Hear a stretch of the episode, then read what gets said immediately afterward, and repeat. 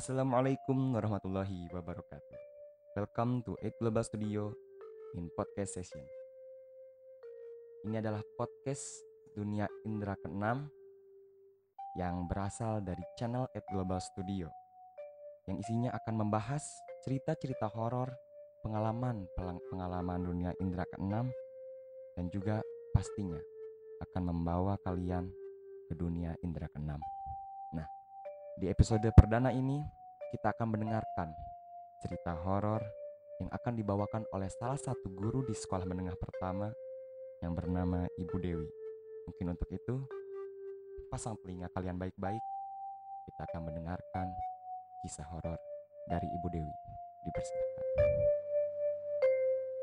Bulan Februari 2019. Ketika itu, aku sedang berkarya wisata ke Jogja sama murid-murid di sekolah. Salah satu tujuan wisata kami adalah gua di salah satu tempat di Yogyakarta. Wahana wisata yang menyajikan susur gua dengan menggunakan ban pelampung. Kami mulai masuk ke dalam gua sambil mendengarkan penjelasan dari pemandu wisata.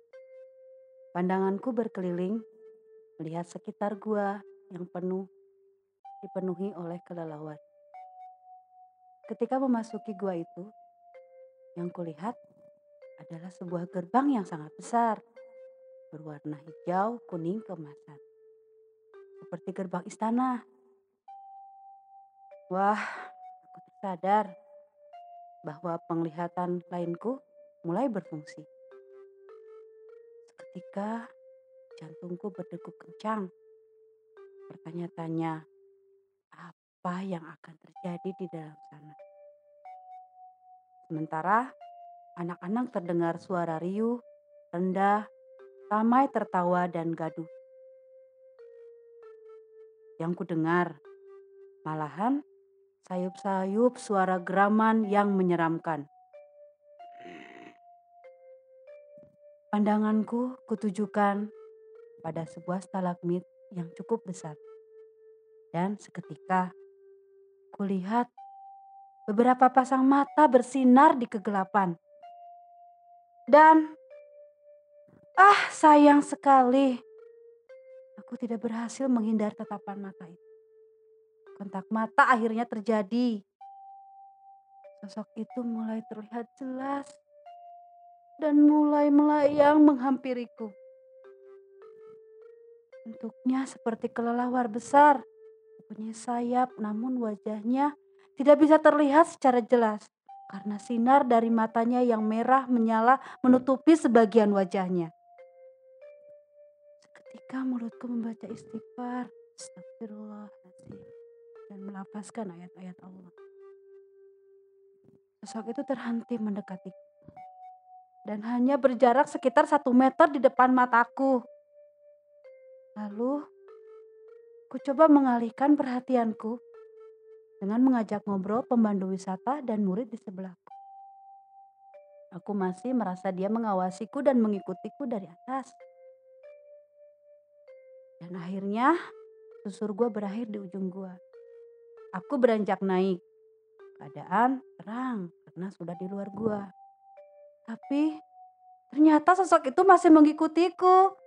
Dan ternyata ada tiga sosok bayangan sekelebat. Ya Allah, itu keluarga sepertinya. Terdengar suara cekikikan wanita dan suara anak kecil. Juga ada suara geraman berat. Aku tidak banyak bicara dengan orang sekitar.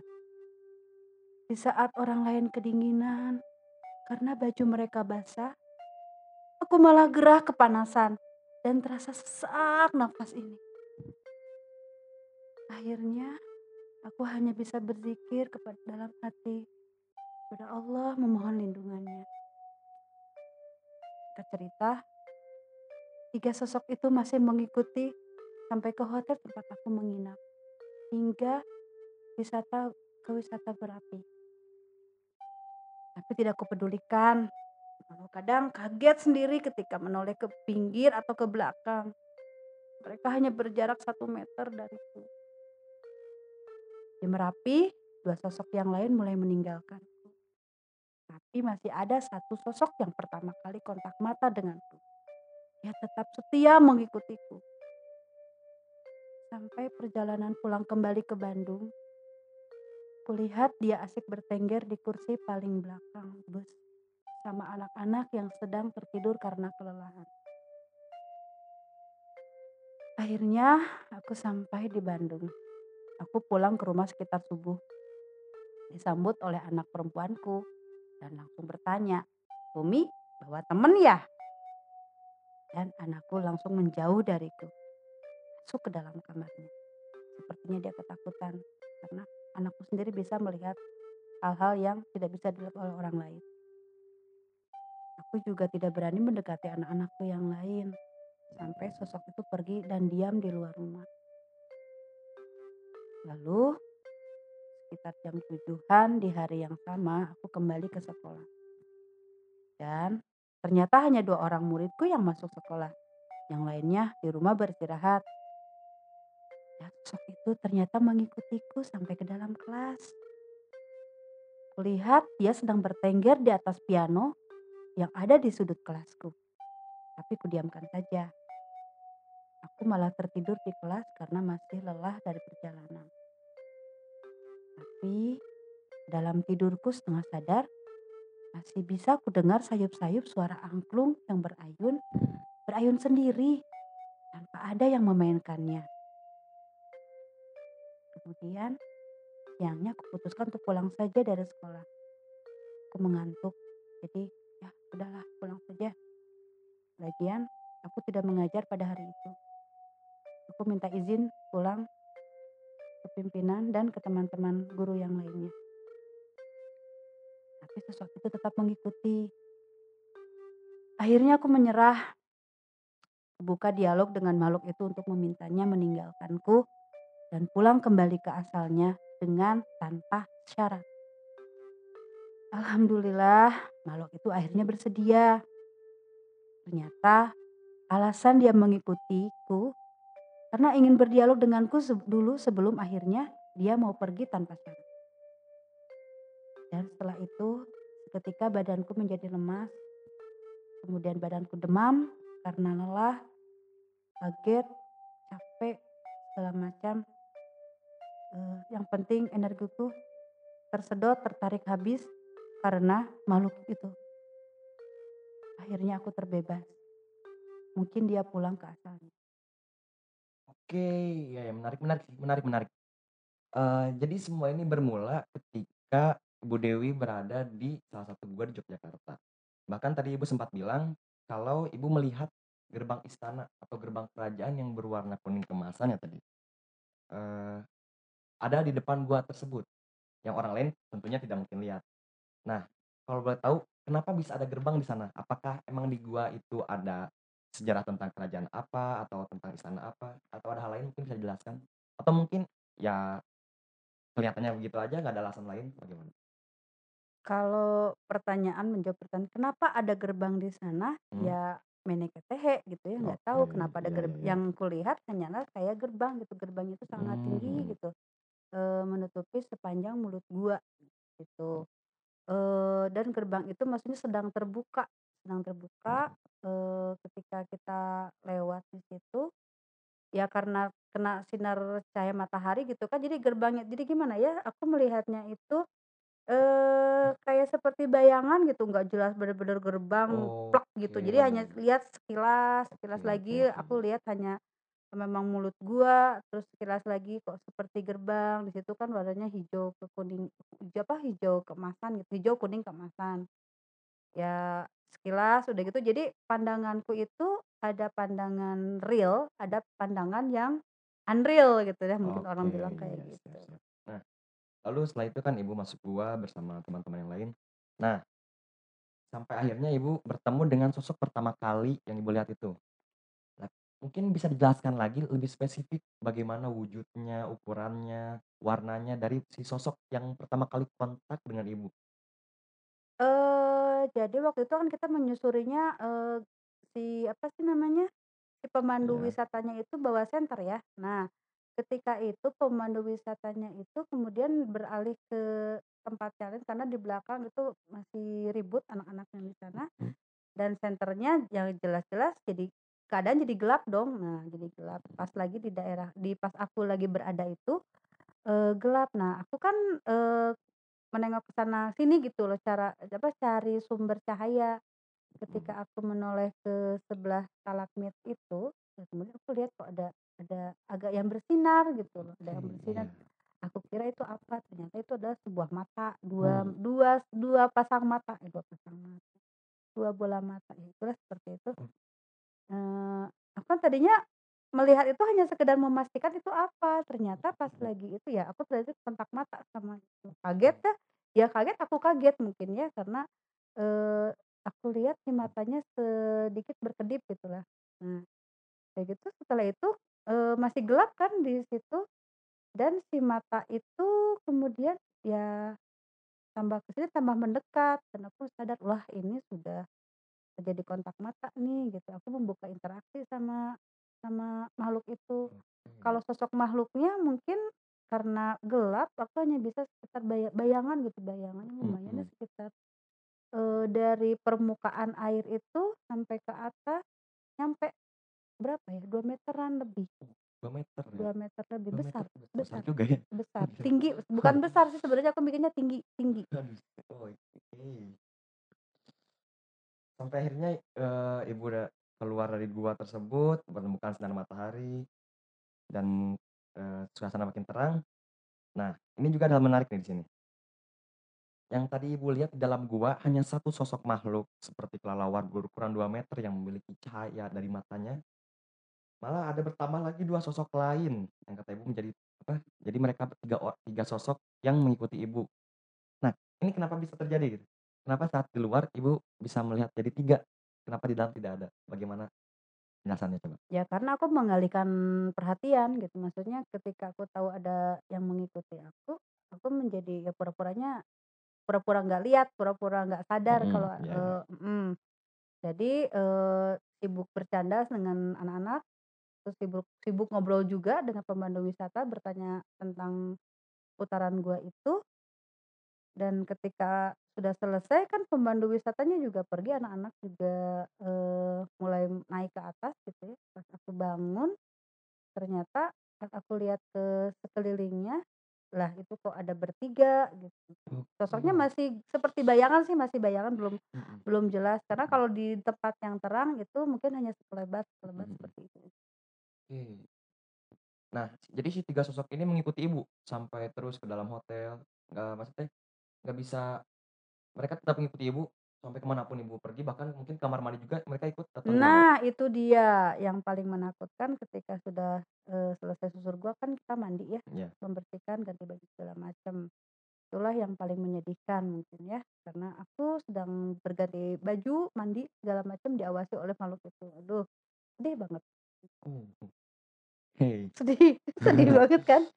Ya iya, sedih dan Malu, sih. malu juga, ada yang lihat. Bahkan malu untuk dilihat oleh makhluk-makhluk seperti itu. Ya iyalah gitu, pasti malu itu kan, aduh itu hal privasi harusnya juga dan masalahnya saya sadar, sadar sekali aku sedang dilihatin gitu. Uh, oke ya. Nah, oke sam perjalanan berlanjut sampai Ibu ke wisata Merapi. Nah, ini juga tadi sempat Ibu ceritakan, kalau ternyata di wisata Merapi itu, yang 2 sosok ini hilang atau pergi. Nah, yang mengikuti Ibu sampai pulang ke Bandung ini, yang satu di awal, yang sosok kelelawar 2 meter ini. Nah, bagaimana kenapa yang 2 ini pergi, tapi yang satu ini tetap ikut? Ada penjelasannya kah? Ya mungkin ketakutan aja dengan penghuni yang di Merapi. Ter Oh. merasa terusik penghuni Merapinya. Mungkin ya, aku sih ini kadang-kadang suka jadi, apa sih namanya, mengira-ngira gitu kan. Karena di dengan diikuti 3 makhluk aja ini sudah menjadi beban yang sangat berat, capek gitu kan, karena setiap noleh ke pinggir, eh dia ada, ke belakang juga, eh dia juga Aduh. lagi, ye gitu kan. Yang jelas mah, eee, Oke. enggak asal jangan terlalu, apa sih namanya, dekat aja, semeter aja udah deg-degan gitu, apalagi kalau Semeter? nempel mhm. Semeter, Bu? Semeter. Semeter jarak dari Ibu ke si sosoknya? Iya. Dikelilinginya tuh semeter. 1 meter. 1 meter. Ya lumayan dekat lah gitu, lumayan Itu nggak lumayan panas. dekat, itu dekat tuh. Itu dekat dan merasa panas, panas Aduh. banget, panas. Apalagi kan Jogja panas. Dideketin sama makhluk yang panas, panas banget. Mukaku merah terbakar Oke. seperti itu. Mmm, asik pokoknya. Berarti tapi emang cuman Ibu ya mungkin yang bisa merasakan sosok keberadaan sosok itu cuman Ibu? Apakah ada hal ada orang lain juga yang ikut merasakan saat di Yogyakarta itu? Ya jelas nggak akan lah, nggak akan mungkin apa Mmm. sih, mereka sadar gitu kan. Ya Oke. mereka kan lagi bersenang-senang ngapain Heeh. mikirin yang horor gitu kan. Jadi nggak ada kejadian lain selain Ibu aja yang melihat itu? Apa Eee, enggak, nggak aku ada? nggak pernah ceritakan, eee, sesuatu yang terjadi, melihat sesuatu Heeh. itu ketika orangnya maksudnya makhluknya ada di situ, nggak mungkin. Nanti dia ngambek, diomongin gitu, Oke. digibahin. Oh. Ya mungkin Ya kok seperti itu ya.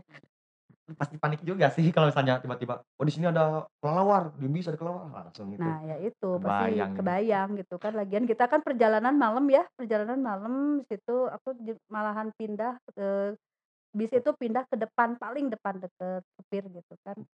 Eee, ya seperti itu maksudnya menghindar gitu, tapi karena, eee, teman di sebelahku ini lumayan ber apa namanya, ukuran tubuhnya besar, memerlukan space yang sangat luas, jadi Mhm. akhirnya aku pindah ke salah satu, eee, di tengah-tengah di tengah-tengah Oh. bis dan Oke. sempat lihat, ya itu kok betah banget gitu ya, Heeh. bertengger di situ ya aku ketawa aja lah, tapi ya ya udah biarin aja.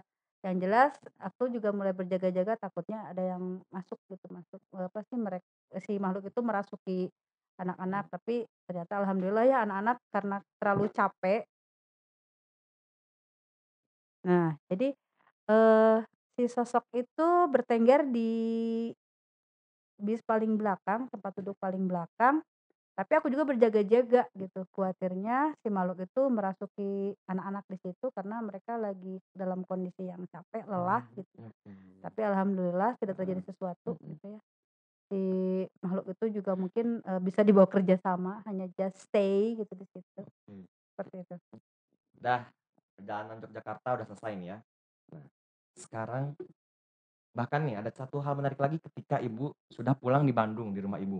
Ketika Ibu sampai ke rumah Ibu disambut oleh anak-anak Ibu, mungkin mereka minta oleh-oleh atau segala macam. Nah ternyata mereka juga hebatnya atau anehnya bisa menyadari ada yang mengikuti Ibu, eee, sosok juga ada yang mengikuti Ibu dari Yogyakarta. Nah, bisa jelaskan mungkin kenapa mereka juga bisa sadar atau tahu ada yang mengikuti Ibu?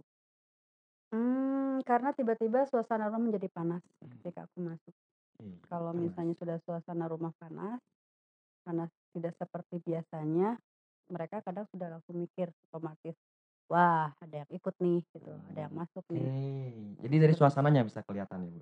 Mhm, dari suasananya menjadi merinding gitu kan, merinding, terus jadi panas lah tiba-tiba. Jadi Ibu setelah itu, setelah mereka sadar, mereka nggak mau kontak sama Ibu dulu gitu? Mmm, yang anak perempuanku langsung masuk ke kamar dulu. Mhm. Terus yang karena yang 2 yang 2, yang 1 yang paling kecil masih tidur sih, nggak dibangunin. Mmm. Yang 1 lagi, yang kedua itu jadi menjauh. Akhirnya aku duduk di ruang depan dan buka pintu sampai si bener-bener suasananya menjadi normal kembali gitu. Oke. Udah gitu, ya langsung nggak ngapa-ngapain, mandi aja, langsung mandi. Berarti masih Membersihkan ada masih ada di rumah Ibu juga Masih, tapi ikutnya? di luar, udah Oh di luar luar, udah di udah luar, udah mhm, udah di luar. Eee, kita tutup pintu, ya terus karena akunya masalahnya aku lagi nggak sholat, jadinya akhirnya minta Oke. ke suami untuk, "Tolong dong jagain dulu," gitu, seperti itu. Dan kalau nggak salah itu subuh ya, Bu, ya? Subuh sebelum Subuh? subuh sebelum Subuh jam panas. 4 lah, menjelang azan subuh kayaknya. Subuh suasana panas, cukup aneh juga ya. Ya, kemudian di pagi harinya sekitar jam 7 itu Ibu langsung berangkat lagi ke sekolah ya, untuk mengajar segala macam. Nah, sosok itu masih ikut juga Ibu ke sekolah? Iyalah, oh masih. ikut ke sekolah, oke. Sampai ke sekolah pun dia ikut ya? Nah, sampai akhirnya Ibu menyerah, eee, dan mungkin Ibu juga udah capek diikutin segala macam. Nah peng pengen tahu nih, eee, lebih detailnya atau lebih jelasnya apa sih yang dimaksud, eee, pergi tanpa syarat itu gimana sih, Bu? Boleh dijelaskan? Ya biasanya mereka pengen diantarkan lagi gitu, ya ongkosin lagi Diantarkan dong oh. maksudnya. Jadi biar pergi pulang sendiri aja gitu, kalau Mmm. jalangkung kan datang tadi undang, pulang tadi antar. Nah seperti itu mungkin aku mikirnya tanpa syarat tuh, jadi. Sok pulang mah pulang aja ke asal, nggak usah dianterin, nggak Oh. usah pakai syarat ini itu gitu, nggak usah bawa sesuatu atau apa. Emang pernah ada Bu yang kayak pengen digimanain gimanain dulu sebelum pulang? Ada kayak gitu? Ada, kadang ada? ada, kadang suka Oke. minta syaratnya ini ini ini, dia Mhm. baru mau meninggalkan. Aku sih nggak mau ber apa sih namanya, nggak mau bernegosiasi ya, Ya. dengan makhluk yang kayak gitu, Mhm. kita nggak boleh bernegosiasi. Bernegosiasi. Lanjut lanjut. Nah jadi ya, mereka harus karena, eee, mereka juga mengikuti tanpa aku tidak mengajaknya, tidak mengundangnya gitu. Jadi Oke. mereka juga harus pulang tanpa aku harus mengantarnya lagi, seperti itu. Selain Ibu berhasil bernegois eee, selain Ibu berhasil membuat si sosok itu pergi atau pulang tanpa syarat, Ibu berhasil mengulik hal lain nggak saat dialog itu? Misalnya sejarahnya atau bagaimana dia bisa muncul segala macam, berat kira-kira ada informasi lain nggak? Karena di awalnya aku juga tidak mau berinteraksi, maksudnya Mhm. tidak ngobrol dengan Oke. makhluk itu, bertanya-tanya segala macam, jadi aku juga mungkin kurang informasi ya tuh Eee, kenapa, dia dari mana, namanya oke. siapa, apalagi enggak deh Oke gitu oke, ya, siap enggak siap siap. penting. Nah terakhir mungkin Bu, kira-kira nih ada nggak kemungkinan sosok itu nyamperin lagi Ibu? Kemungkinan, mmm, nggak tahu ya, nggak tahu belum pernah 2 kali sih. 2 Nggak kali? pernah nggak pernah Oh. maksudnya, eee, bisa aja kita lagi memikirkan memikirkan, ya kadang bisa tapi kalau yang jauh-jauh nggak tahu ya, belum pernah. Dan aku juga tidak pernah berusaha mengundang mengundang mereka untuk datang, "Hayo kita sini," misalnya, "Aku ulang tahun nih, yuk masuk ikut semua sini," enggak kan, nggak gitu kan. Oke, iya iya. Oke, iya iya. Nah, kan kita lagi podcast nih Bu, kemu ya pasti kita juga lagi mikirin sosok itu. Dia, lagi nggak di sini kan Bu? Enggak. Ah, oke. Oke, eee, nggak ada temen-temennya nggak ada Bu? Temen yang lain mungkin. Oke. Ya mungkin terima kasih aja atas, eee, ceritanya.